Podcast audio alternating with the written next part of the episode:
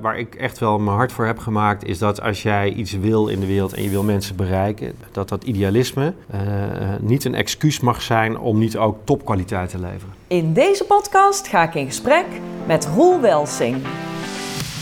Welkom en goed dat je luistert naar deze podcast volop inspiratie over ondernemen in horeca, leisure en hospitality. Mijn naam is Miriam Ermes. Ik ga in gesprek met ondernemers en managers uit de allerleukste branche over blunders en succesgeheimen. Met waardevolle praktische tips hoe jij de verwachtingen van jouw gasten kunt overtreffen. Dit is jouw inspiratiepodcast. Dit is van blunders tot succesgeheimen. Welkom Roel en uh, dankjewel dat je te gast wil zijn in mijn podcast van blunders tot succesgeheimen. Wij zitten hier in de Staart, in de Apenhul. Ja. Een van de meest duurzame congreslocaties van Nederland.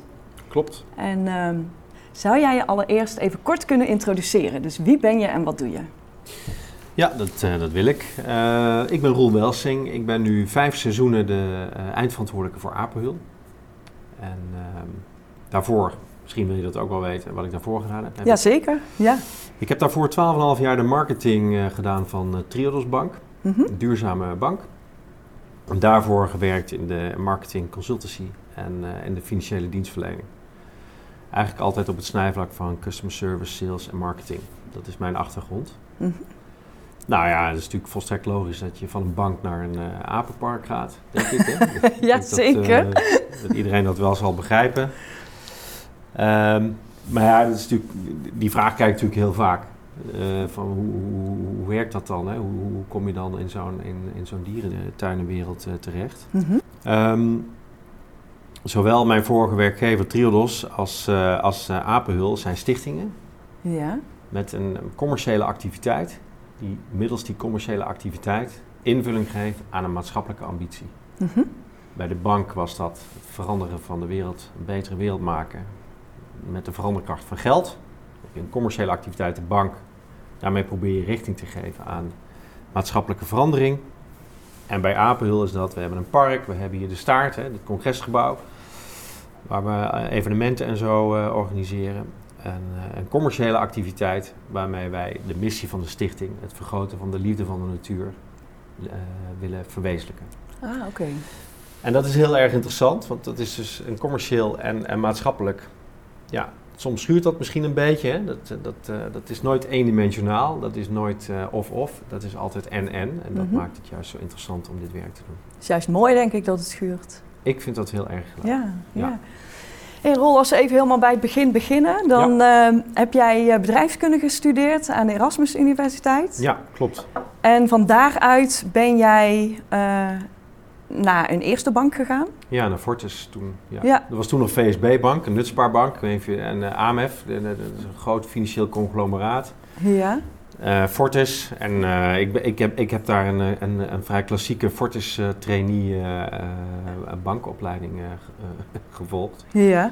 Ik heb ook mijn verzekeringsdiploma's en dat soort dingen. Heb je dus, daar allemaal gedaan? Allemaal gedaan, ja. Oké. Okay. Hypotheken verkocht en effectendesk opgericht. Dat ging toen nog allemaal via de telefoon. Oké. Okay. Ja. En wat heb je daar geleerd? Oeh, en nou, dat is een leuke vraag. Want eigenlijk is dat, dat is iets wat ik nog steeds wel toepas. Ik heb daar echt wel geleerd wat een dienst is. En hoe een dienst zich uh, enorm uh, uh, onderscheidt van een, van een tastbaar product. Oké. Okay. En in feite is een dienst helemaal niks. Nee. Een dienst is natuurlijk eigenlijk pas, ja, die is er pas op het moment dat er interactie heeft plaatsgevonden tussen mensen. Mm zonder die interactie is die dienst er niet. Dan bestaat hij niet. Nee. nee. nee. Dat is wat anders dan een kopje. Hè? Ja. En dat is zo mooi. Het is niks dat tastbaars. Heb... Nee. Dat betekent dus dat interactie en hoe ga je met mensen om? Hoe sta je ze te woord? Hoe ontvang je ze? Uh, ja, hoe vorm je het gesprek, de dialoog? Uh, dat, dat is cruciaal eigenlijk voor de, voor de klantbeleving. En dat heb je daar Dat heb ik daar eigenlijk al toegepast. Oké. Okay. En dat doe ik nu eigenlijk nog steeds. En ging je vanuit daaruit ook naar de Triodos Bank? Nee, of? ik ben uh, tussendoor uh, uh, marketingconsultant geworden bij VODW. Mm -hmm. En ja, misschien heb je er wel eens van gehoord. Um, ja, wij werkten voor de... Ik heb daar gewerkt voor alle grote financiële dienstverleners in Nederland. Eh, maar ook voor Ben en voor Essent en dat soort grote bedrijven. Met veel plezier gewerkt. En ehm, ja, daar was je gewoon, daar, daar leer je. Wat ik daar echt heb geleerd is wat het is als je echt die druk voelt van een klantrelatie. Als je zelf moet presteren. Dus een van de gevleugelde kreten daar was, is het klant klaar? Oké. En dat betekende eigenlijk dat je dus pas iets ging opsturen naar iemand of overgaf aan iemand als die persoon zelf, de ontvanger daarvan, daarmee in zijn eigen organisatie vervolgens ook verder kon. Ah, dus je moest even twee stappen verder denken. Ja. En dat vond ik wel heel inspirerend. En uh, zeer professionele omgeving. De lat lag ook heel hoog. Mm en ik heb daar dus ook wel geleerd wat het betekent als je die druk voelt en, uh, en, en wat hard werken is, zeg maar. Er zijn veel mensen die vinden dat, dat ze om vijf uur heel hard gewerkt hebben. Nou, daar was je... Klant klaar betekent dus dat, dat, dat het tijdstip niet zo relevant is. Nee, er was geen 9 tot 5 uh, mentaliteit. Klant klaar. Ja. Ah. Als je het om één uur klaar hebt, nou, dan kan je naar het strand. maar dat was natuurlijk bijna nooit zo. Nee. Want er waren wel meer klanten waarschijnlijk dan. Ja, nou ja en de lat lag ook heel hoog. Ja. En, uh, en dat, dat, dat, dat, dat vind ik ook wel heel fijn. Dat is wel, ik, dat is wel een omgeving waar ik me heel erg heb thuis uh, gevoeld. En van daaruit ben ik uiteindelijk, dat was, wat was ik toen, in 2004. Toen kwam ik op het spoor van uh, Triodos Bank. En de aanleiding daarvoor is eigenlijk geweest dat ik toen al wel langer zat te denken van ja, wat ik hier allemaal zit te doen, al die grote bedrijven nog meer geld laten verdienen. Vind ik dat nou eigenlijk wel, vond ik eigenlijk gewoon helemaal niet zo interessant. Ik wilde eigenlijk liever iets doen wat, uh, wat een bijdrage leverde aan de maatschappij. Mm. Dus meer betekenisvol werk eigenlijk. Ja. ja. En uh, ik ben zelf ooit in Tanzania geboren. Dus mijn ouders oh. hebben mij dat ook wel meegegeven. Dat je dus je talenten... Hè, ik, ik, kom net als jij uit het zuiden. Dus ik, uh, ik, ik ben als goed katholiek heb ik natuurlijk ook een paar dingen meegekregen. Hè? Ja. Dus, uh, een daarvan is natuurlijk dat je je talenten uh, hebt om te gebruiken en in te zetten. Mm -hmm. uh, daar het beste uit te halen. Maar ook om die talenten niet alleen voor jezelf in te zetten, maar juist ook, ook voor anderen. Ja. En ehm, ik ben wel altijd op zoek geweest naar een vorm waarin dat wel kon op een manier die ook wel bij mij paste. En, en die hoe... heb ik bij Triodos wel gevonden. Ja, want wat is dan Triodos anders dan een andere bank? Wat, wat, wat is belangrijk bij Triodos? Dat is echt wel het vertrekpunt van de missie. Oké. Okay. Dat je dus uh, dat je, dat je, dat je als vertrekpunt hebt, hoe kunnen wij de wereld verbeteren? Mm -hmm. En in, bij, bij die bank natuurlijk vanuit de financiële dienstverlening. Hoe kun je impact maken als, als bank uh, in die financiële sector? En dat zie ik nu ook bij Apenhul. Hè. Wij proberen vanuit Apenhul ook de dierentuinenwereld ook weer te inspireren en te verbeteren. Ja, ja. Je hebt uh, sommige activistische clubs, die heb je ook nodig hoor. Die staan wat meer buiten het systeem en die ageren daartegen. Ja. Die vinden daar iets van. Mm -hmm. uh, die heb je ook nodig. Die hou je scherp. Maar je kunt ook, en ik denk dat dat veel moeilijker is, en daarmee voor mij in ieder geval ook leuker, inspirerender. Je kunt ook onderdeel worden van dat systeem. Ja. Je kunt iets vinden van een bank, maar je kan ook bij een bank gaan werken om te kijken of vervolgens dan in Hoe dat, kan ik het anders doen? Hoe kan ik het anders doen? Ja. Hoe kan ik het beter doen? En dat is wel uh, niet altijd de makkelijkste rol. Het is Nee. makkelijk om ergens iets van te vinden als je er buiten staat en wanneer je er zelf middenin zit en er verantwoordelijkheid uh, voor draagt. En daar heb je, hoe lang heb je daar gewerkt? 12,5 jaar. 12,5 jaar. Ja. Nou, daar heb je ook wel echt impact kunnen maken in die tijd dan. Ja, dat doe je natuurlijk nooit, uh, nooit alleen. Mhm. Maar um, ja, dat was een fantastische tijd. Wij zijn in die tijd uh, als Triodos tien keer zo groot geworden. Dus ik heb toen ook wel in een hele snel groeiende organisatie gezeten. En uh, daar heb ik wel nadrukkelijk mijn steentje aan bij kunnen dragen. En wat was daar toen in die tijd heel belangrijk bij de Triodos? Um, ik denk dat uh, wat ik daar, waar ik echt wel mijn hart voor heb gemaakt, is dat als jij iets wil in de wereld en je wil mensen bereiken, dat je dat, dat, dat, dat niet een, dat, dat idealisme niet een excuus mag zijn om niet ook topkwaliteit te leveren. Dus je zegt van en het idealisme kan je met dat kan je ook Sterker topkwaliteit. nog, ja. als jij topkwaliteit levert, mm -hmm. kun je meer mensen bereiken ja. dan wanneer je dat niet doet. Dat is mijn stellige overtuiging. Oké. Okay. En uh, we kennen allemaal Tony Chocoloni bijvoorbeeld, hè, ja. als een soort uh, brand die dat natuurlijk ook in zich heeft. Die chocola is overal te krijgen. Er zit overigens wel veel te veel suiker in volgens mij, maar dat is, daarom vinden we hem ook zo lekker. Ja, precies. Maar goed, dat is een andere discussie. Hè. Moet je nou wel zoveel chocola eten? Daar hebben we het nu even niet over. Maar het is in ieder geval een brand met een purpose die iets probeert te doen. Maar die hebben vanaf dag één gezorgd dat het ongelooflijk lekker is Ja. en overal verkrijgbaar. Dus dat is gewoon een goede distributiestrategie, goede productinnovatie, Goede marketing. goede mar- eh, hè, dat is allemaal marketingaspecten natuurlijk, goede, Ja. goede verpakkingen, et cetera. Ja, Topkwaliteit, met Ja. een prijs die daar ook eh, bij hoort. Mhm. En dan weet je heel veel mensen te bereiken. ja zeker. Nou, dat is denk ik een heel makkelijk voorbeeld om, eh, om het even te illustreren. En dat, dat zag ik in 2004, die kansen zag ik ook voor Triodos. Ja, mooi. Ja, En vanuit daar ben je naar Apel gegaan. Hoe is dat gegaan? ja dat is, dat- dat- je moet een beetje geluk hebben in het leven. Ja, het is toch een mooie stap. Ja, dat is natuurlijk een, een eh, ongelooflijk eh, mooie stap. En eh, dat is echt wel eh, heel bijzondere mazzel, denk ik ook wel. Ik zat op een gegeven moment na 12,5 jaar, hè, dan zit je, ik zat al 10 jaar ook met een fantastisch team. En nou, eh, dat, dat, dat draaide eigenlijk wel goed. We hebben alle marketingprijzen gewonnen die er te winnen zijn. Hè, Effies en weet ik wat allemaal. Ik ben zelfs een keer marketeer van het jaar geweest en zo. Mhm. Nou, hartstikke leuk. Ook bij, in de Triodos-tijd, Ja. Ja. Ehm, ik had een boek geschreven over eh, eh, succesvol eh, duurzaam ondernemen. Ehm, dus dat ging eigenlijk supergoed. De bank was ook nog helemaal niet af. Hè? Een Je was toen nog niet klaar. Een, een onderneming is natuurlijk nooit af. Nee. Maar op een gegeven moment denk je wel, ja...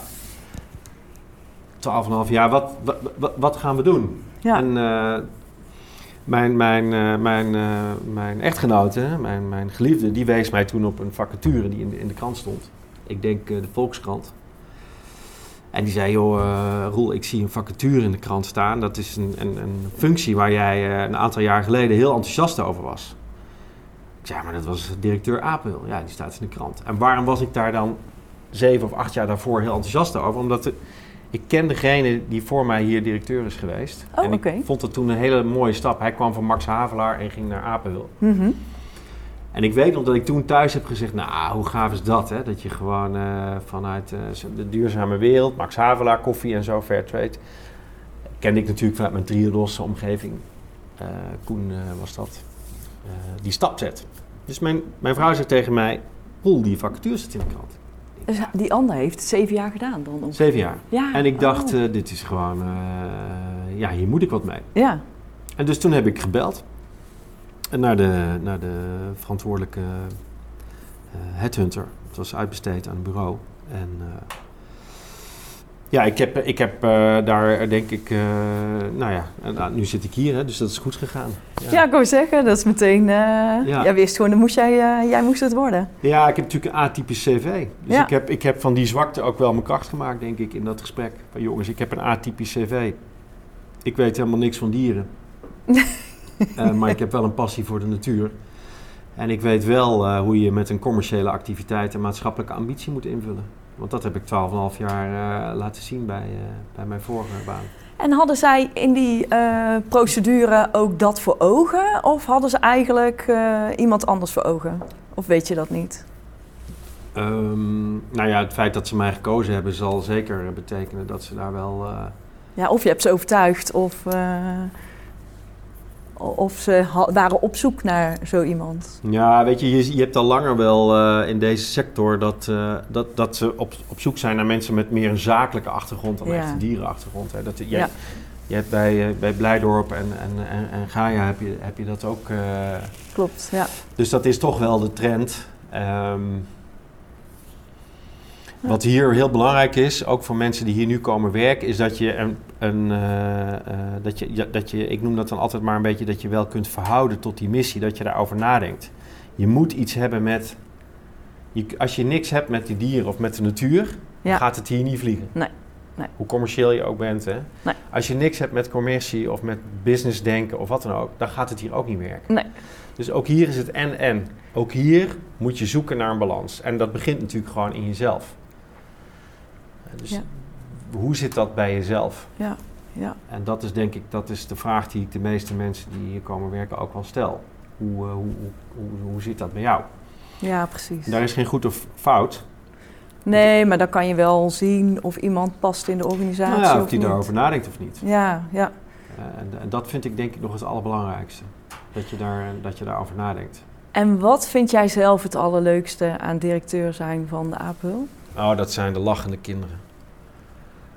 En ja, ja als, je, als je hier op een mooie dag uh, rondloopt en je, ik heb natuurlijk een fantastische vrije rol, hè, dan loop ik gewoon door dat park, dat is dan mijn werk. Ah, ja. Ik kan gewoon zeggen, jongens, ik ben heel hard aan het werk. Want ik, ik loop hier door Apel. Dat is natuurlijk fantastisch. Wie kan ja. dat nou zeggen? En het mooiste is natuurlijk als je... Kijk, die kinderen die lopen twee keer door dat park.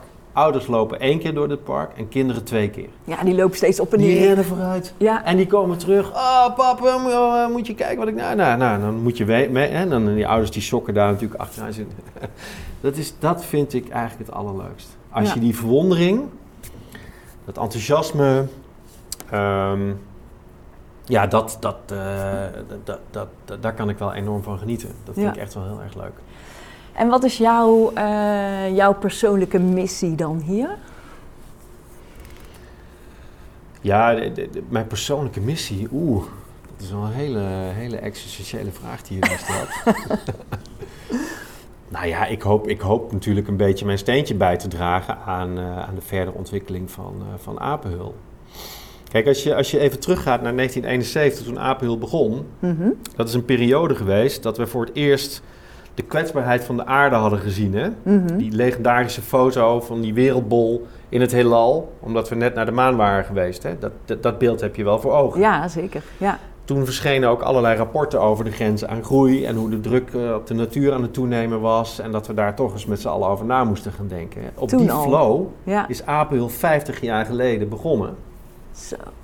We zijn nu 50 jaar verder. En we hebben het er nog steeds over. Hè? Dus ja, het wordt alleen maar relevanter. Het wordt alleen maar, Wij zitten midden in de actualiteit hier. Ja. Midden in de actualiteit. Biodiversiteit, klimaatverandering, nou, van alles en nog wat. En eh, dus, dus wat wij doen als dierenparken, en Apenhul dus ook, uh, is super belangrijk. Mm. Is, is super relevant. En als het ons lukt om op een luchtige manier mensen te inspireren, te motiveren, ik heb echt niet, de, niet de, de, illusie dat iedereen na een dagje apel zijn gedrag volledig verandert. Hè? Dat, is natuurlijk, dat is natuurlijk een utopie. Maar je kunt mensen wel aanzetten tot nadenken. En dat is denk ik mijn missie. Zowel voor de bezoekers die hier komen, als voor de zakelijke ondernemers die hier komen. Ik mag veel, uh, en dat vind ik ook heel leuk, uh, uh, verhalen houden over wat is, wat is nou eigenlijk, hoe, hoe werkt dat? Wat is nou duurzaam ondernemen? Iedereen is op zoek naar het antwoord op die vraag. Nou, mm dat is mhm. interessant om over te praten. Ja, dat is een hele interessante vraag. En als we mensen een beetje kunnen raken in het hart, een beetje aan het nadenken kunnen zetten, nou, dan denk ik dat we daar al een hele mooie bijdrage aan hebben geleverd. En, en, en ik denk dat het ook heel goed is dat we ons moeten realiseren dat wij hier in Nederland natuurlijk nog zeer bevoorrecht zijn. Hè? Mm, zeker, ja. Want, eh, want, als je uitzoomt op wereldniveau, uh, dan is die, is die missie misschien nog wel belangrijker. Ja. Dus wij zijn ook actief, net als overigens andere dierenparken, op allerlei vlakken op het gebied van natuurbehoud. Niet alleen in Nederland natuurlijk, maar juist ook wereldwijd. Ja, je hebt een stukje duurzaamheid, natuurbehoud, educatie. Dat is natuurlijk Dat zit allemaal in die hoek. Ja, precies. Ja. En, maar de meeste gasten, die komen denk ik wel nog steeds voor een ontzettend leuke dag. Tuurlijk. En dan is het jullie missie om ze net iets een beetje wijzig te maken. Ja, ik denk dat je daarin ook niet jezelf uh, moet overschreeuwen of zo. Hè? Dat is, uh, je moet hier niet met een soort uh, hel- en verdoemenisverhaal mensen bang maken of wat dan ook. Nee, je komt hier gewoon omdat, je, omdat het een prachtig park is.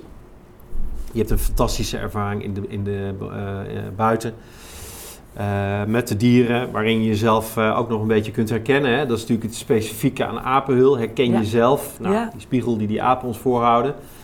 Dus op het gebied van gedrag en leiderschapstrainingen en zo doen wij ook van alles en nog wat. Dat is hartstikke leuk ja, als je ergens op die dag mensen een beetje aan het denken weet te zetten en weet te raken en, en een stukje liefde voor de natuur weet bij te brengen, dan heb je een hele, hele mooie prestatie geleverd. Uh, en, maar, maar het moet vooral ook gewoon een, top, een topdag zijn. En zijn er ook mensen die voor de educatie komen? Of komen ja? ja, ik ben wel, uh, ik ben wel heel blij met. Oh, we hebben toevallig met vorige week ook een uh, onderzoek weer van ons jaarlijkse klantenverenigingsonderzoek daar blijkt dat ook uit. Dat mensen dat, dat educatieve stukje hier ongelooflijk uh, goed, goed vinden. Oh, fijn. Dat noemen ze ook uit zichzelf. Oh, dat is fijn. Ja, ja. en dat is wel... Uh, ja, dat, dat, dat, dat, dat is wel heel fijn om te lezen. Ja. ja. maar dat is ook een effort van een aantal jaren natuurlijk in investeren. Absoluut. En, ja. ja. En Ja. dan, eh, als ze daar dan speciaal voor komen, is het helemaal top. En zijn dat dan scholen of ook gezinnen? Nee. Of, eh, Ja, dat zijn, dat zijn echt onze reguliere bezoekers oh, eigenlijk. mooi. Ja, dat zijn niet de scholen. Dus, eh, nee, dus dat is ontzettend leuk. En dan moet je het eigenlijk weer verdieping op aan gaan brengen van... hé, hey, waar is- wat, wat is nou de knop, hè? Ja, Ehm, ehm, maar ik denk dat zeker... we, we hebben heel veel medewerkers rondlopen ook in het park. ja. Die makkelijk benaderbaar zijn. Veel gidsen ook, vrijwilligers. Super bijzonder. Mensen die hier met heel veel passie ook vertellen over de liefde voor de natuur, over de dieren, over wat je daarvan kunt leren. Ja, het park in zichzelf eh, eh, is ook al een verhaal. Hè. Ik praat Mhm. over Apel eigenlijk altijd als een soort verhalenboek. Dus wij zijn continu bezig om verhalen toe te voegen aan het boek. Oké. En een van de meest recente dingen die we gedaan hebben, maar jij bent, die heb jij denk ik nog niet gezien, is dat wij een heel nieuw gebied hebben ontwikkeld voor de dwergapen. Het voedselbos voor de dwergapen. Oh, mooi. Nee, heb ik nog niet gezien. Daar staat de allergrootste insectenmuur ter wereld. Oh, En ehm, dat voedselbos is een eigen, eco, een eigen biotoop eigenlijk voor de soorten dwergapen die daar zitten. Hebben wilde bloemen geplant, wilde fruitbomen. oh wauw. En, en dat, dat verhaal wat we daar vertellen, dat is natuurlijk wel ongelooflijk inspirerend. En is dat helemaal voorzienend voor de apen? Of moet je ook nog Dat- wel bij... eh, Ja, we moeten daar nog wel. eh, de, de, eigenlijk weten we dat nog niet helemaal, maar Mhm. we moeten daar nog wel bijvoeren. Ja, dat is Ja, wel ja. weer een enorme uitdaging voor onze diëtisten, want die ziet natuurlijk niet wat die dieren de hele dag door uit dat, Eten. uit dat eigen fourageergedrag halen. maar die dwergapen eten dus hè, die, die, die, uit die insectenmuur. Hè. Dus dat is een Oh, snackbar serieus? voor de, voor de Oh. dwergapen. Ja. En we zien er gewoon dat het, eh, ja, we, zien, we zijn er twee jaar geleden mee begonnen. Dus eh, dat moet zich natuurlijk nog ontwikkelen. Mhm. Maar we zien gewoon wel eh, daar al wel de eerste resultaten van. Dus Mooi. dat is wel heel erg leuk. Ja. Ja. Ja. En je bent ook de enige dierentuin die zich eigenlijk gericht heb- heeft op één soort Ja. dieren. We zijn echt een, een niche. Echt een niche, ja. Ja. Ja. Alle, alle soorten apen, nou ja, niet alle apen waarschijnlijk, maar eh, Mm, Nee, nog niet alle soorten. Maar- ik denk ook niet dat dat ooit gaat gebeuren. Maar eh, wel heel... Ja, je ziet, dat- dat, dat wist ik eerlijk gezegd ook niet van tevoren... dat je zoveel soorten apen had. Nee. Dat is bizar. ja. Dus de schakering is enorm. Ja, en apen zijn natuurlijk wel de allerleukste dieren. Dus als je dan een dierentuin begint, zou ik zeggen... kies dan voor de allerleukste dieren. Nou, Ja. gelukkig hebben wij dat gedaan en de rest niet. Dus daarmee hebben wij een hele bijzondere positie. ja. Ehm, ja, we hebben natuurlijk ook wel andere dieren. Dus ook wij werken wel aan mixed exhibits, hè, zoals, dat, zoals dat dan heet. Mhm. Eh, maar dat moet wel allemaal passen in onze, ja, in onze visie op hoe je, hoe je daar een invulling aan geeft. En wat is dan die visie? Nou, eh, binnen de Nederlandse Vereniging van Dierentuinen hebben we het daar ook wel met z'n allen wel veel over. Hè? Maar vanuit Apel betekent dat dat je echt wel ook kijkt van... Hey, ehm, kunnen wij nou ook uitleggen waarom wij die dieren eigenlijk hebben? Ja, precies. Dat is een belangrijke vraag die je moet beantwoorden. Ja. En dat kan zijn omdat ze ernstig bedreigd zijn. Mhm. Eh, denk aan gorilla's of zo. Of berberapen. Ernstig bedreigd. Gaat Ja. om, Ehm, of juist eh, wat meer vanuit educatie. Dat moet echt wel, dat, je moet die vraag wel goed kunnen beantwoorden. Ja. Wij moeten ook voorop lopen in het beantwoorden van dat soort vragen. En waarom zou je dan andere diersoorten toevoegen? Omdat die dat verrijken. Omdat dat klopt ook met het eh, leefgebied waar die dieren normaal in zitten. Ah, dat is voor de interactie Ja, eh, ook, ook goed. dat is dan beter voor de apen. Ja, en soms ook wel als opvang. Hè. We hebben, binnenkort krijgen wij twee ezels ja, die, die, die, die, als opvang. En, eh, en, en, en die komen uit, eh, uit eh, Noord-Afrika, waar de berberapen ook vandaan komen. Dus dat past dan Dat past. hartstikke goed. Ja, ja, het is gewoon in Dat natuurlijke leefomgeving Ja. horen ze. En ehm, wat ik ook las is dat de missie is de liefde voor dier en natuur eh, stimuleren. Ja, En ehm, ik had ook ergens gelezen dat de medewerkers zoveel liefde voor het park, de dieren en gasten hebben, dat dat de grootste kracht is. ja dat denk ik wel. Hè. Dus ik denk dat als je, als je kijkt naar de, naar de, de drie P's van, eh, duur, van, van, eh, van duurzaamheid, dat is vaak people, planet, profit. Hè. Ja. Dat wordt vaak genoemd, die Ja. heb je vast wel eens gehoord. Ja. Maar voor mij is er nog een vierde P. En dat is? En dat is de P van passie. Ja, Iedereen die hier werkt, die zit hier vanuit een enorme intrinsieke betrokkenheid. En dat is niet te kopiëren. nee. Dat voel je wel. Mhm. Dus het is, het is, het is een ontzettende USP. Het is een heel erg onderscheidend element. Je voelt het, maar je kunt het niet vastpakken. En hoe is dat ontstaan, weet je dat? Dat begint echt wel bij de start van de relatie. Dus als je komt als je hier wil komen werken, dan hebben we daar ook wel het gesprek over. En, en, en, en daar zit geen goed of fout, hè, wat ik daar straks al zei. Het is Mhm. belangrijk dat je daarover nadenkt. Wat daarbij ook helpt, is natuurlijk wij, dat wij niet de beste betaler zijn. Hè. Nee, sowieso Eh, de leisurebranche niet. Hè? Dus, nee, dus ja. het is in die zin ook een, een, een, een gemotiveerde keuze om, eh, om hier aan de, aan de slag te gaan. ja. En vervolgens is, het, is een van de dingen die ik als een opdracht voor mezelf zie, is om mensen de vrijheid te geven om daar continu ook mee bezig te zijn en daar invulling aan te geven. Ja. En te zorgen dat ze daar ook over na kunnen denken en, en daar zelf eh, iets mee kunnen doen. Die insectenbuur bijvoorbeeld is daar een mooi voorbeeld van. Eh, die, is, die is bedacht door een van onze, door, door onze eh, Medewerkers. Ja, ja, een van onze medewerkers. Die hem zelf, nee, een, eh, onze tuinman. Oh, En die Aard. En die Aard is een kunstenaar. En, en die heeft dat prachtig getekend en bedacht hoe dat eruit moet zien. en ook nog gemaakt misschien. We hebben het vervolgens, hij heeft de proefopzet mede gemaakt. Maar het ding is een enorme constructie. Maar hij heeft hem helemaal bedacht. Zo. Ja. En heeft hij dat bedacht vanuit van nou, eh, insectenmuur, dat is eh, nu eh, heel erg belangrijk hè? Ik bedoel, bijen en alles. Nee, eh, de, nee dat- de aanleiding is anders geweest. De aanleiding is geweest dat wij een... eh wij, Apenhul is een park. Mhm. In Park Bergenbos. Dat, Ja. In Park de Veluwe. Een Ja. park en een park en een park. Mhm. En ons park Apeldoorn is enorm begrensd. Ja. Wij liggen in een Natura 2000 gebied. Ik kan helemaal niet naar de buitenkant Kan groeien. niet uitbreiden. Ah. Dus ik moet naar binnen kijken. Ja. Nou, er stond toen ik hier kwam een gebouw in de weg. Het oude hoofdgebouw van Apel. Dat heb jij nog wel gezien. Ja. Dat gebouw, daar zat heel veel emotie in. Want dat, dat is het eerste echte gebouw geweest. Daar zaten vroeger de medewerkers, de dieren, technische dienst. Alles zat in dat gebouw. En dat, toen dacht ik op een gegeven moment, ja, wat gebeurt er nou als we dat gebouw weghalen? Moet je eens kijken wat een ruimte je dan creëert. Mhm.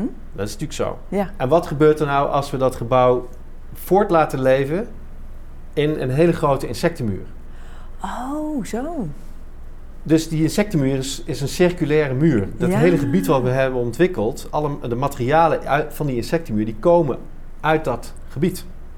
En zo Ah. leeft dat oude gebouw nog voort Ah. en heeft een nieuwe functie gekregen. En zo heeft hij meegedacht. En toen heb ik gewoon gevraagd, jongens, hoe kunnen we dat voor elkaar krijgen? Ja, ja, ja. Oh, mooi. Zo, en wat daar leuk in is, en ik ben je wel dankbaar voor die vraag, nou, is dat wij proberen hier heel multidisciplinair te werken. Mhm. En dat is, dat is denk ik eh, een van de krachten ook wel van deze organisatie. Eh, Zo'n gebied wat je ontwikkelt, daar komen, komt alles bij elkaar. Ik, er zit dus iemand die in zo'n werkgroep die dat bedenkt, die verstand heeft van de groenvoorziening. Mhm. Er zit ook iemand in die verstand heeft van de dieren, Mhm. maar ook van de horeca. Mhm. Want de horeca ligt ernaast. Ja. Dus één geheel. Voor de bezoeker is het één geheel. Iemand die verstand heeft van hoe wij onze visuele identiteit hier handhaven in dit park. Hè. We hebben designers in dienst die Ja. dat echt gewoon eh, ja, eh, moeten bewaken, maar daar ook een visie op hebben. Het, ehm, er zit iemand bij vanuit eh, ehm, Logistiek misschien? logistiek, Ja. inderdaad. Dankjewel. En de technische dienst natuurlijk, want het moet ook nog gebouwd worden en onderhouden. Ja. Dus zo multidis- ja. al die disciplines samen. Dan Ja. formuleren we uitgangspunten. Hoe moet dat eruit komen te zien? Wat betekent dat? En zo vormt zich zo'n heel gebied. Dus het is niet Ja. zo dat ik dat ben als directeur die zegt dit. Of ik Nee, dat is ook wel mooi, want dan hebben ze het samen bedacht. En dan wordt het alleen maar een mooier product natuurlijk. het wordt alleen maar beter. Ja, en, eh, en er Ah. is ook niemand die zegt van, nou, wat is dat slecht bedacht, want hier is geen rekening eh mee gehouden. Nee, de belangrijkste les die ik heb geleerd in mijn hele, nou ja, wat je dan ook, of je dat een carrière moet noemen of niet, is, eh, maar, maar in mijn hele loopbaan is dat ik in heel veel dingen helemaal niet goed ben. En dat andere mensen in heel veel dingen veel beter zijn dan ik. Maar je brengt ze wel samen. Dus maar ik moet zorgen dat ik de mensen die in bepaalde aspecten veel beter zijn dan ik, dat die, dat die gehoord worden. Ja. Dat zij hun ideeën kwijt kunnen. En als ze dan ook nog naar elkaar luisteren, dat is nog best wel af en toe een uitdaging. Mhm. En elkaar ook durven te challengen, hè, dat je wel, eh, je mag wel scherpte hebben in de discussie. Ja, zeker. Ja. Eh, hoe- maar, maar waarom vind je dat dan? Ja. Nou, Wordt het nog beter dan, hè? wordt het nog beter. Ja. En, en dat je daar de waardering van ziet, ja, dan, wordt het, dan gaat het, dan gaat het, dat zul je, we gaan straks nog wel even kijken, dan zul jij zien wat ik bedoel. Dan voel je die benieuwd. passie. Mooi. Dat zit ook in dat gebied. Ik ben heel benieuwd. Ja.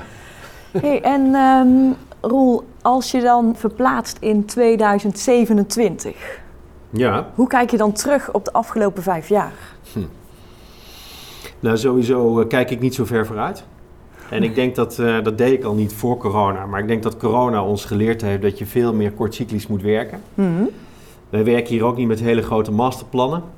Ik geloof daar totaal niet in. Ik denk dat je veel beter afgebakend vraagstukken kunt oppakken en dan veel projectmatige kortcyclies die moet beantwoorden. Dus wij werken met een, met een tijdshorizon van drie tot vier jaar. Mhm. Dat is voor mensen ook nog te overzien. Ja. Eh, en, en vergezichten van verder in de toekomst, daar geloof ik totaal niet in. En kijk je dan naar bijvoorbeeld eh natuurbehoudsvraagstukken, duurzaamheid? Ook, ja. Dat zijn vooral de vraagstukken die er dan liggen? Of zijn er ook financiële uitdagingen? Of... Nou ja, nee, wij, hebben een, eh, een, eh, wij hebben met elkaar gezegd, hey, voor welke stakeholders zijn wij er nou eigenlijk? Ja. En wat willen wij voor die stakeholders betekenen? Dat is het eerste gesprek wat we hier hebben gevoerd. Nou, dat zijn er vijf.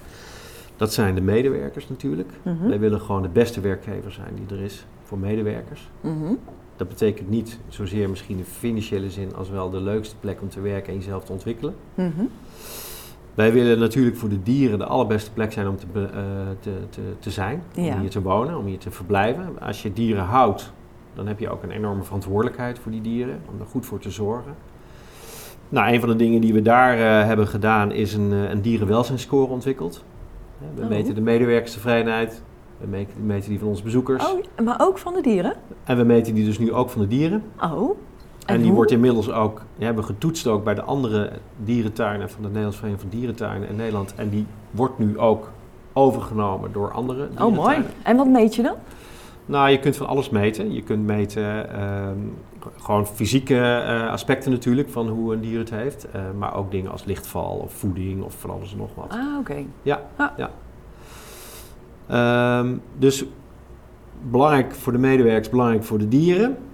Eh, nadrukkelijk ook voor particuliere gasten natuurlijk, hè, bezoekers. de bezoekers. Ja, daar willen wij gewoon een, een, een, hele leuke plek zijn om naartoe te komen. Dat snap je wel. Maar ook voor zakelijke bezoekers. Die Ja. hebben we apart benoemd een aantal jaren geleden. Die hebben toch andere behoeften. Ja. Eh, en daar zit nadrukkelijk hier ook eh, wel voor Apenhul een hele, hele strategische uitdaging. Het park heeft echt wel bewezen dat het er voor particuliere bezoekers is. Nou, het ene jaar heb je wat meer bezoekers, het andere jaar wat minder. Dat is een soort continuum. Dat zal nooit enorm gaan groeien. Nee. De groei zal echt moeten komen uit het zakelijke stuk. Ah, oké. Ehm, dus daar ligt een mooie commerciële ambitie ook. Mhm. En we hebben ook ambitie op het gebied van de natuur. Dat is wat abstracter. Hè, want we willen ook impact hebben op de natuur zelf. Dus En dan ook- de natuur in je omgeving of juist wereldwijd? Allebei. Allebei. Ja, dus dat gebied wat ik jou net schetste, wat we hebben ontwikkeld, Mhm. daar hebben wij eh, een enorme impuls gegeven, eh, ook aan de lokale biodiversiteit. Ah, mooi. Ja. Dus dat is, een, een, dat is niet, daar komen mensen niet voor naar het park. Of daar nou een eik staat of een den, dat zal iemand, eh, dat, weten ze niet, dat weten ze niet. Nee, nee. Maar wij hebben wel inheemse loofbomen geplant. Wij hebben daarmee ook eh, eh, eh, wilde bloemen, wat ik al zei, hè, fruitbomen, dat soort dingen. En, en creëren daarmee ook voor bijvoorbeeld ringslangen, het vliegend hert, ehm, vleermuizen, allerlei plekken in zo'n gebied om te zorgen dat ook de lokale biodiversiteit een enorme impuls krijgt. Oh, wauw. Ja. ja. En daarnaast met je projecten En daarnaast voor, ja, ja. Ja. in de wereld, zeg op maar. andere plekken in de wereld. Ja, en, dan, en in ons geval eh, eh, is, is dan natuurlijk eh, de leefomgeving van apen is het Ja. vertrekpunt. Hè? Ik wou zeggen aapgerelateerd. zijn. Ja, Ja, ja, ja. ja. dat lijkt me ook wel logisch. logisch, denk ik. Ja, precies. Ja. Oh, mooi. ja. Dus je hebt geen hele g- verstaande stippen op de horizon, maar gewoon drie, vier jaar en Ja. deze vijf punten ja. die daarin dan belangrijk ja zijn. en, en, en, en hoe vertaalt zich dat dan heel concreet naar, eh, naar je park ook? Hè? Wat ga je dan wel ontwikkelen en wat niet? Dat geeft heel veel rust en heel veel duidelijkheid. Ja. En je hebt dan zeg maar, je hebt eh, de dagbezoekers, je hebt Ja. de abonnementhouders, je hebt eh, zakelijke gasten. Dat zijn volgens mij, en de scholen dan denk ik nog. Dat zijn de belangrijkste gastgroepen. Heb je nog met een bepaalde groep een affiniteit? Of zeg je van, nou voor mij zijn ze echt allemaal even belangrijk? Hm. Ik, ja, nou, ik vind die kinderen natuurlijk superleuk. Dus met scholen optrekken en dat soort dingen, dat, dat vind ik wel, eh, dat, dat, dat, dat geeft wel heel veel energie. Ja. Wij hebben hier ehm, ook een lesprogramma ontwikkeld samen met uh, Joch, Jongeren op Gezond Gewicht. Ik weet oh, niet ja? of je daarvan kent. Ja, dat ken ik. Uh, dat kent. En dan, dat is echt wel heel erg leuk. Kijk, wij hebben heel veel kennis op het gebied van voeding hier, hè, voor de dieren. Mm. En dat hebben wij vertaald naar een lespakket, dat heet Apentrots, voor de lagere scholen. En um, ja, dan houden kinderen een week lang bij wat ze zelf eten. Ah. En dan laten wij ook zien wat apen eten. En dan gaan ze natuurlijk ook uh, een week lang uh, spelen. Want apenkooien, dat vonden Oh, wij ja. vroeger natuurlijk altijd het allerleukste om te Ja. doen. Hè? Ja, Want je kunt ook ontzettend veel leren als kind door te spelen. Ook op die manier kun je van apen leren. En ze komen natuurlijk ook een week komen ze een bezoek brengen aan Apenhul. En ik, ik, draai, ik doe dan ook één keer mee in zo'n les. Nou, ik ben helemaal back af naar zo'n uh, zo'n ochtend. maar ze leren dus gezonde voeding, Ja, bewegen Ja. en een stukje over de apen. Wat, En zijn, even voor mij ook, zijn er apen die eh, ook dierlijk voedsel eten of zijn alle apen plantaardig? nee, er zijn, uh, er zijn veel apen zijn omnivoor. Uh, die eten dan met name insecten of Oh, een ja. ei of misschien een klein vogeltje of zo. Ja. Um, maar het is wel een leuke vraag, want als ik aan jou vraag, wat is de sterkste aap? Welke aap is dat dan? Ja, de gorilla. Dat is de gorilla, ja. En als je dan, dan praat je met zo'n gastje hè, van een jaar of tien, die zit helemaal niet te wachten op een gesprek over eten natuurlijk. Maar als Nee. je dat dan vraagt, dan zegt hij, oh ja, nou gorilla. Zeg ja, weet je, hoe, weet je hoe, hoeveel sterker die is dan jouw vader, die gorilla? Oh ja. Nou, dat is belangrijk op die leeftijd. hè. Ja. Je, hebt, je hebt kinderen ook, denk ik, hè? ja, we zijn al wat ouder, maar... Oké, eh, nou ja, goed. Op- als je tien bent, denk je, mijn vader, dat is gewoon Ja, de sterkste man ter wereld. Hè? Die is, die is, jongen, hè? Dat is Ja. echt, die stelt wel wat voor. ja. Die gorilla is dus tien keer zo sterk als jouw vader, zeg je dan. Nou, Ja. dat is wel extreem. Ja. Dat is wel een sterke jongen. En als je dan vervolgens vraagt, wat, wat denk je dat die gorilla eet? Ja, geen vlees. Die eet groente en fruit. Ja. Ja, Die is 100% vegetariër. Ja. En dan kan je dus op een hele leuke, grappige manier met die kinderen het gesprek aangaan. Maar wat eet, je, en wat eet jij eigenlijk om sterk te worden? Hè? Ja. Ja. Ja, is dat Red Bull en stroopwafels of is dat toch iets anders? Hè? Nou ja, weet je. En, en ja, dat, dat is, is, mooi. Ja. dat is leuk. Ja. Zonder dat je met een opgeheven vingertje daar een beetje eh, de dominees gaat uit te hangen, hè, bij wijze van spreken. Maar op Mhm. een luchtige manier. ja. Zij gaan nadenken. Hey. En, eh, ja. Dat is leuk. En Ja. dat vind ik wel, dat, dat zijn wel hele mooie momenten eh, om dat mee te maken. Ja. ja. Maar die duurzame ondernemers, die vind ik ook. Eigenlijk zijn het vaak ondernemers die op zoek zijn naar van hoe geef ik nou invulling met mijn bedrijf aan duurzaamheid. ja, dat is ook Dat leuk. vind ik ook heel erg leuk. Ja. Ja, ik merk wel, zeg maar, op het moment dat je weer impact kan maken, dan vind je het eigenlijk... Ja, wat, ik moet wel waarde kunnen toevoegen. Ja, anders kan een ander dat veel beter, joh. Ja, Dan, moet- dan, dan moet ik dat niet doen. Nee. Ik moet wel iets kunnen toevoegen. ja Anders en als je dan inderdaad zakelijk impact kunt maken met duurzaamheid, Ja. uitleggen hoe, Ja, hoe je eigenlijk volgens mij kunt beginnen met duurzaamheid, om eenvoudige stappen te zetten. ja. En waar ben je het meest trots op? Oeh. Op mijn kinderen natuurlijk, hè, zeg je dan als goede vader. Dan moeten ze zeker luisteren. Ehm, oh, waar ben ik nou het meest trots op? Nou, ik, ik, ik, als, ik, ik mag toch wel met heel veel trots terugkijken op hoe wij de afgelopen twee jaar deze gekke, deze gekke coronatijd hebben doorstaan met z'n allen. Ik, ik, de veerkracht van, van de club. Ehm, ja, toch ook wel die passie die je dan eh, en de betrokkenheid, dat is wel echt wel, eh, daar ben ik wel ontzettend trots op. Ja. Eh, het park ligt er mooi bij. Ja, nu, het heeft net gestormd. Dus nu moet je even moet je dat niet te letterlijk nemen. Maar nee, maar we staan er, we staan er prima voor. En we hebben goede plannen, we hebben goede medewerkers, goede collega's. ehm, Heb je mensen kunnen behouden? Of, ja, nee, we hebben in die, eerste, in die eerste half jaar corona was het allemaal zo ongewis. Toen moesten we ook in het kader van de transitieplannen die moesten worden ingeleverd, moesten we ook wel ingrepen doen in, het, in, eh, in, in de organisatie. Dat, dat is nog steeds wel een van de zwartste dagen in mijn hele, in mijn Mm. hele loopbaan. Dat, Ja, dat is niet eh, dat vond ik heel verdrietig. Ja.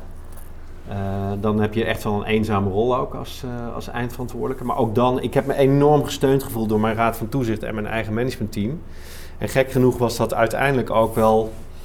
Ja, we hebben toen eh, een hele mooie avond nog gehad hier met de medewerkers. eh, om, om ze ook toe te lichten waar we stonden als organisatie. ja. Weet je, en uiteindelijk heeft zich dat vertaald. We zijn twee weken geleden, of geloof ik, of drie weken geleden. Wij doen dan één keer in de twee jaar een onderzoek via Factory over, eh, over aan de, onder, onder medewerkers. eh, en, en als je dan toch weer jezelf beste werkgever mag noemen, Ah, omdat dat is mensen mooi. het hier fijn vinden om te werken, Ja, on- ondanks die gekke tijd, nou, daar ben ik dan toch wel trots op. ja, zeker. En wat is dan jouw succesgeheim? Oh jee. Ik weet niet of je dat aan één iemand kan ophangen. Ik, ik, ik, ik probeer. ehm, Nou, wat is jouw rol daarin? Ja, ik probeer mensen. eh, ik denk dat ik probeer kaders te, te creëren met elkaar. Eh, en een stukje professionaliteit. Reflecterend vermogen ook. Hè, dus ja, dat is denk ik wel heel belangrijk. Toen ik hier begon, dat is misschien nog wel een mooi voorbeeld wat, wat ik anderen ook zou toewensen. Ehm, to- toen ik hier begon, zijn we begonnen met, eh, met de maandelijkse missiemeeting. Mhm. Dus we hebben één keer per maand een moment waarop de hele organisatie, tenzij iemand een afspraak heeft met een dier of met een gast, bij elkaar komt. Ja, Alle, alle medewerkers, iedereen van alle disciplines. ja. En dan praten we eigenlijk altijd over twee dingen. Over iets wat vanuit de missie belangrijk is, dus de dieren, de natuur. En over iets van wat bedrijfsmatig belangrijk is. Die twee aspecten van de organisatie. Oké. Eigenlijk vanuit het idee, waarom doen we hier de dingen die we doen? Ja, Vind ik super belangrijk. elke maand. Elke maand. En toen ik hier begon, eh, eh, heb, heb ik aan de, de twee grootste groepen, dus de Hospitality eh, Club en de Dierenclub, gevraagd: Nou, wat is voor jullie het beste moment waarop we dat gesprek kunnen voeren met elkaar? En de rest van de organisatie moet dienend zijn Voor aan jullie. Ja. Dat, is, dat, dat Ja, zijn de twee Logisch. pijlers. Ja, Donderdagmiddag om half drie. oké. Allebei. En niet langer dan drie kwartier. Ja, ik heb gezegd, jullie moeten samen met een Ja. antwoord komen Ah, oké. Ja. Nou, donderdagmiddag half drie. Drie kwartier. Er is altijd een agenda. Er is altijd een voorzitter. Het is altijd voorbereid. Het is niet zomaar een vrijblijvend iets. En dat, is, dat doen we nu al eh, vijf jaar. We zijn dat dus ook gaan herbenoemen als de Miss You Meeting. Dus we hebben tijdens de hele coronatijd iedere maand een Miss You Meeting gehad. Oh, Waarin we dus iedere keer weer bij deze facetten stilstonden. En het is ook een moment waarop we heel praktisch een, even nieuwe medewerker kunnen voorstellen. Of even iets praktisch vertellen. Maar de kern is een kwartier lang iets over de missie, de dieren, waar we het voor doen. ja. Een kwartier lang iets over de, waar, eh, hoe doen we dat dan, meer Ja. het commerciële stuk. En we ronden af, en dat is misschien nog wel het allermooiste, met iemand die zijn of haar persoonlijke apenheel-ervaring deelt. Oh, wauw. En dat is free format, hè? En dat is elke keer iemand anders. Dus elke keer iemand anders. Dus je geeft die- die kaart aan een collega. Ah, ik oké. wil Je wel eens weten door. wat jouw Ah. apenheel-moment was. Oh, wauw. En dat zijn hele... Dat zijn, een- ja, je krijgt dan een, een, een palet aan verhalen. Ja. En die krijgt er dan een maand voor om voor te bereiden? Of die Ja. wordt op dat moment... eh, Nee, die, kri- je krijgt wel tijd om het voor te Ja, bereiden. ja, ja. Maar dat, dat hangt een beetje af van wanneer je die kaart krijgt van degene die hem door moet geven. Ja, precies. soms is dat een overval natuurlijk. Wat? ja. Omdat- Dus daar moeten we mensen soms even aan helpen herinneren. Maar, Ja. eh, maar dat is wel het idee, ja. En dat doe je dus nog steeds? Dat doen we nog steeds. Zo, wauw. 3 maart, iedere, het is altijd de eerste donderdag van de maand. Altijd om half drie. En het eindigt altijd om kwart over drie. Mensen hebben behoefte aan structuur, Ja. ritme en het werkt gewoon. Ja. Altijd voorbereid. Ja. En, dat, en waarom doen we dat? Want zo kwamen we erop. Ja. Ik probeer hier, denk ik, een soort reflecterend vermogen te ontwikkelen. Waarom doe ik de dingen die ik doe? Ja, ja, ja. ja. Ik vind het fijn als mensen zelf nadenken over waarom doe ik eigenlijk de dingen die ik doe. Ja. En voor wie dan? En wat is het nut en wat is het effect? Ja. En dat kun je toepassen op alle, alle plekken, hè? alle rollen. Ja. Alle rollen hebben we hier nodig. Mhm. En, en zo, zo probeer ik dat een beetje te stimuleren. Ja, mooi. En het is ook, het is ook goed hè, als mensen leren om ook in de spiegel te kijken. hè, Want dat hoort daar dan ook bij. Ken jezelf, Ja. onze slogan. Maar ja, heel veel mensen vinden dat heel dat? erg lastig. Ja, dat is ook zo. Ja. En Ja, als je dat dat is- stimuleert, dan is het alleen maar fijn. Nee, maar dat vertaalt zich natuurlijk ook wel in, in, in een continue dialoog die we ook hebben over Ja. hoe werk je nu eigenlijk. Hè? Gaat het goed of niet, et cetera. Dat gesprek moet je niet uit de weg gaan. Nee, zeker niet. En dat zorgt weer voor, voor een verdere ontwikkeling maar, en professionalisering. Of ja. Ja. ik weet niet of dat het juiste woord is, maar of verbetering, of nou ja, hoe je het ook wil noemen, Ja. eh, van de hele organisatie. Dus jij faciliteert eigenlijk dat andere mensen ook ja, zichzelf ja, kunnen goed kunnen reflecteren. Ja, En daardoor groeien in hun... dat is wel wat ik probeer te bereiken. Ja. Ja. En dat mensen dan, omdat ze zelf groeien, groeit de organisatie ook. Ja, want een organisatie is een heel abstract iets natuurlijk. Hè? Dat is natuurlijk hoe wij daar samen hier invulling aan geven. Ja. Apel zonder die medewerkers en zonder die dieren is natuurlijk helemaal niks. Nee, het is weer die dienst. Ja. Ja, klopt. Ja. En ehm, een succesvolle ondernemer of manager, die, of directeur, hoe je het ook wil noemen, Mhm. eh, die maakt natuurlijk ook blunders. Ja. Ik ben heel erg benieuwd. ook. Dus Ja, moet daarom. ja. Ik ben heel erg benieuwd naar een blunder die jij eh, wilt delen. En waar zal ik eens beginnen? Hè?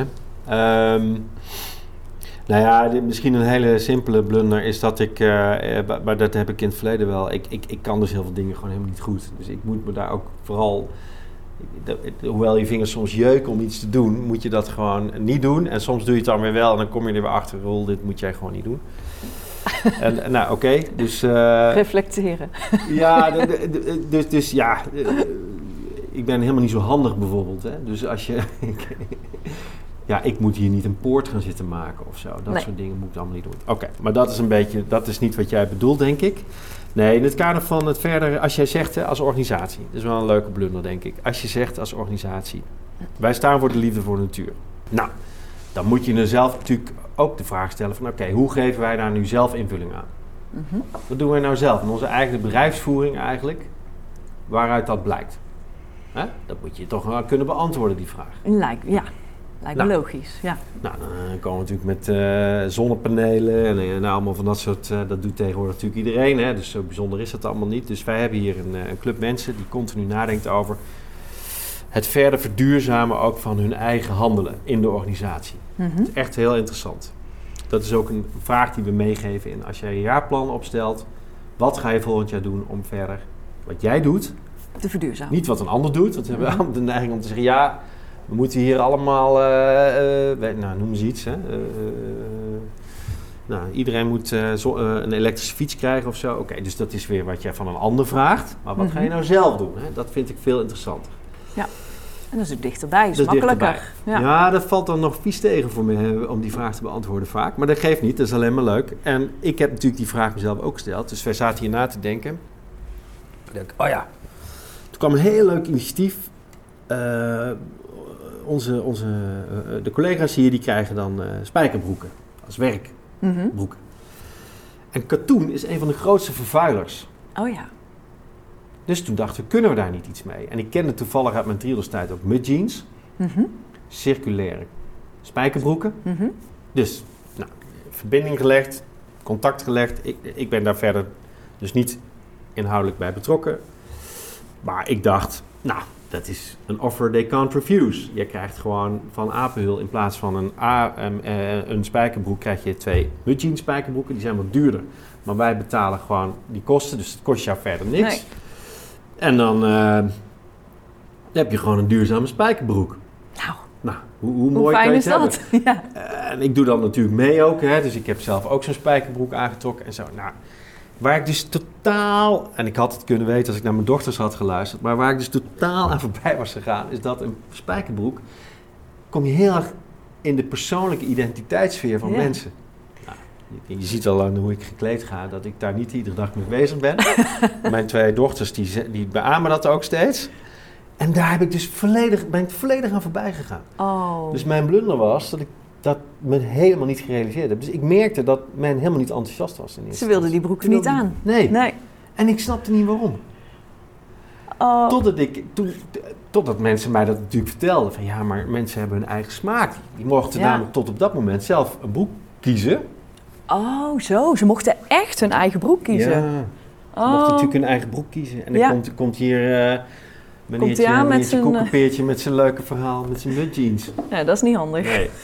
dus ik denk, ja, oké, we gaan ook. We hebben, eh, gelukkig heb ik nooit mensen verplicht om dit te doen. Hè? Nee. Dus dat, dat, dat, zo, zo, zo slim was ik dan gelukkig toch nog wel, denk ik.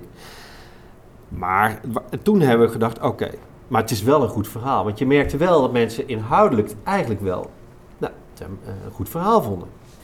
Dus we zijn gewoon het gesprek aangegaan. En eh, eh, toen hebben we een, eh, een, een, een, een proefdraagteam opgericht. Een aantal Ja. collega's die verschillende soorten broeken. Want niemand is hetzelfde, hè? dus Nee. dan krijg je dat ook nog. De ene broek staat die wel en de andere die niet en, Mhm. en omgekeerd. Dus verschillende broeken. Die broek is ook nog eens... Er, er waren ook nog wat praktische wensen, wat grotere zakken bijvoorbeeld. Hè? Denk ik dus helemaal niet over na. Nee, maar voor iemand in de technische dienst Ja, of een dierverzorging is wel handig als je ook gewoon iets in die broekzak kan doen. ja. En zo hebben we dat eh, veel meer tijd gegeven eigenlijk om, eh, om, dat, om dat te laten landen, die broek verder te ontwikkelen. En zo is dat nu langzaam. En langzaam zie je nu dat dat steeds meer ook gemeengoed gaat worden. Ah, dus nu zijn er een aantal die wel die ja, zeker, hebben. zeker. Nou, dat was in het begin ook al wel zo. Maar niet, niet in dat ik... Ja, ik dacht, hoe kan het nou dat zo weinig mensen hier Ja. En ik, loop, en ik loop dan heel blij rond met mijn mudjeansbroek van... Jongens, hé, hey, het is toch een hartstikke mooi spijkerbroek. Wat Nou heb ja. je ervan geleerd, eh, Roel? Nou ja, dat je dus nog meer dan jezelf... Dat je dus die blinde vlek kunt hebben. Hè? Ja, Dat je denkt, oh, dat je zo...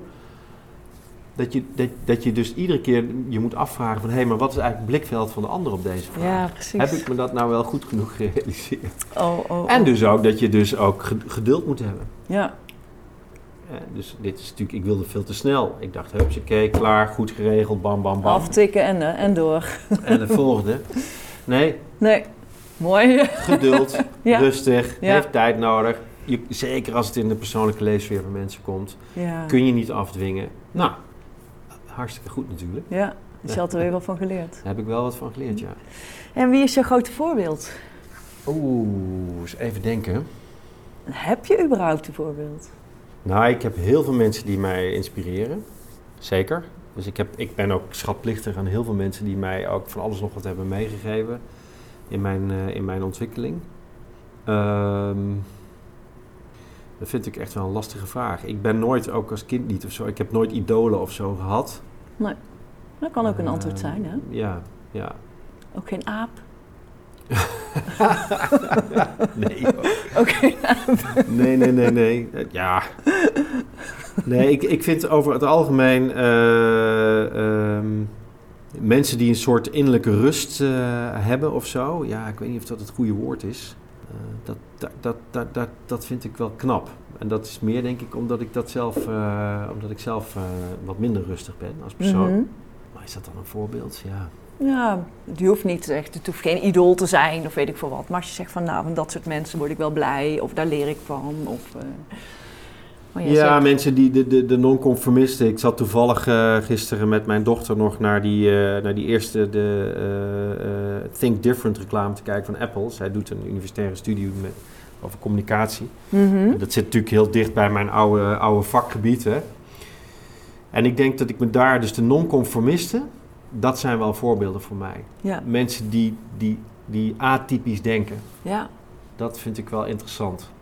Daar leer ik wel van. daar leer je van. Ja. Ga je ook anders van denken. Ja, weet je, zo'n, eh, ik heb toevallig net het boek Hoop van Jane Goodall eh, gelezen. Dat is Mhm. een beetje een obligaat voorbeeld misschien als dierentuindirecteur. Maar, maar toch, dat is natuurlijk toen zij begon een totale non-conformist. Hè? Die Ja. deed alles anders. Ja, Eh, en dat zijn de mensen die uiteindelijk wel het verschil maken. En dat was Steve Jobs van Apple natuurlijk ook. ook. Ja. Maar Ja. ook een, eh, een, eh, een, een Einstein of zo, of eh, nou ja, weet ik veel. eh, dat soort, Ja. dat soort de, de, de mensen die atypisch denken. Ja. Dat vind Oh, ik wel inspirerend. Ja. Ja. De allerlaatste vraag. Oh, Met wat je nu weet, wat zou je dan vijf jaar geleden als advies aan jezelf hebben gegeven? dat is een leuke vraag. Vergeet niet te genieten. Ik, ik zeg dit de laatste tijd steeds vaker ook tegen collega's. Zeker ook tegen me- mensen die net beginnen bij Apel. Ehm, je komt hier omdat je zo ontzettend eh, eh, ja, graag in zo'n park werkt. Mhm. Eh, ik ben hier ook echt gaan werken omdat ik veel meer buiten wilde zijn. Veel meer in contact met de natuur. Mhm. En voor je het weet, zit je achter je bureau te vergaderen. Ja. En ja. zeker de afgelopen twee jaar zit je achter zo'n beeldscherm. Ja. Vergeet niet te genieten. We zitten hier in de gasvrijheidsindustrie. We zitten hier in, in de plek waar je juist mensen wil laten genieten, wil Ja. ontzorgen. Gun jezelf dat ook. En dat is denk ik wel een heel, ja, iets wa- wa- waar, waar je echt, voor je het weet, eh, ben je dat kwijt. Ja. En, en, en dan, dus dat, dat Dan is... zit je helemaal in je, in je Ja. werk en je afspraken en druk. Ja. En, eh, Ja, Ja. af en toe genieten is wel heel belangrijk. Super belangrijk. Niet alleen met jezelf, ook met je team. Met, met, met, Ja, de weg ernaartoe. absoluut. Ja. Super belangrijk. Ja. En tenslotte heb ik nog een paar stellingen voor je. Oké. Niet te lang antwoorden. Cocktails of mocktails? Cocktails. Internationaal of lokaal? Allebei. Mag dat? Ja, in deze mag dat. Oké. Instagram of TikTok? Eh, Instagram. En robotisering, is dat een kans of een bedreiging? Armoede. Armoede. Oeh. Nooit meer koken of nooit meer uit eten? Nooit meer uit eten. Eh, corona, is dat een vloek of een zegen? Nou, toch meer een vloek. Ja. Individueel of ketenvorming? Ketenvorming. En zomer of winter? Zomer. Dankjewel Roel voor het mooie gesprek. Ja, jij ook. Bedankt voor het luisteren naar deze podcast. Ben je geïnspireerd en vind je het een waardevolle podcast? Deel deze dan op je social media kanalen en vergeet mij niet te taggen. Ben je ook zo nieuwsgierig naar de volgende aflevering en wil je niets missen? Abonneer je dan op deze podcast. Wil je meer informatie over horeca, leisure en hospitality? Ga naar mirianermes.nl en volg me op LinkedIn, Instagram en Clubhouse.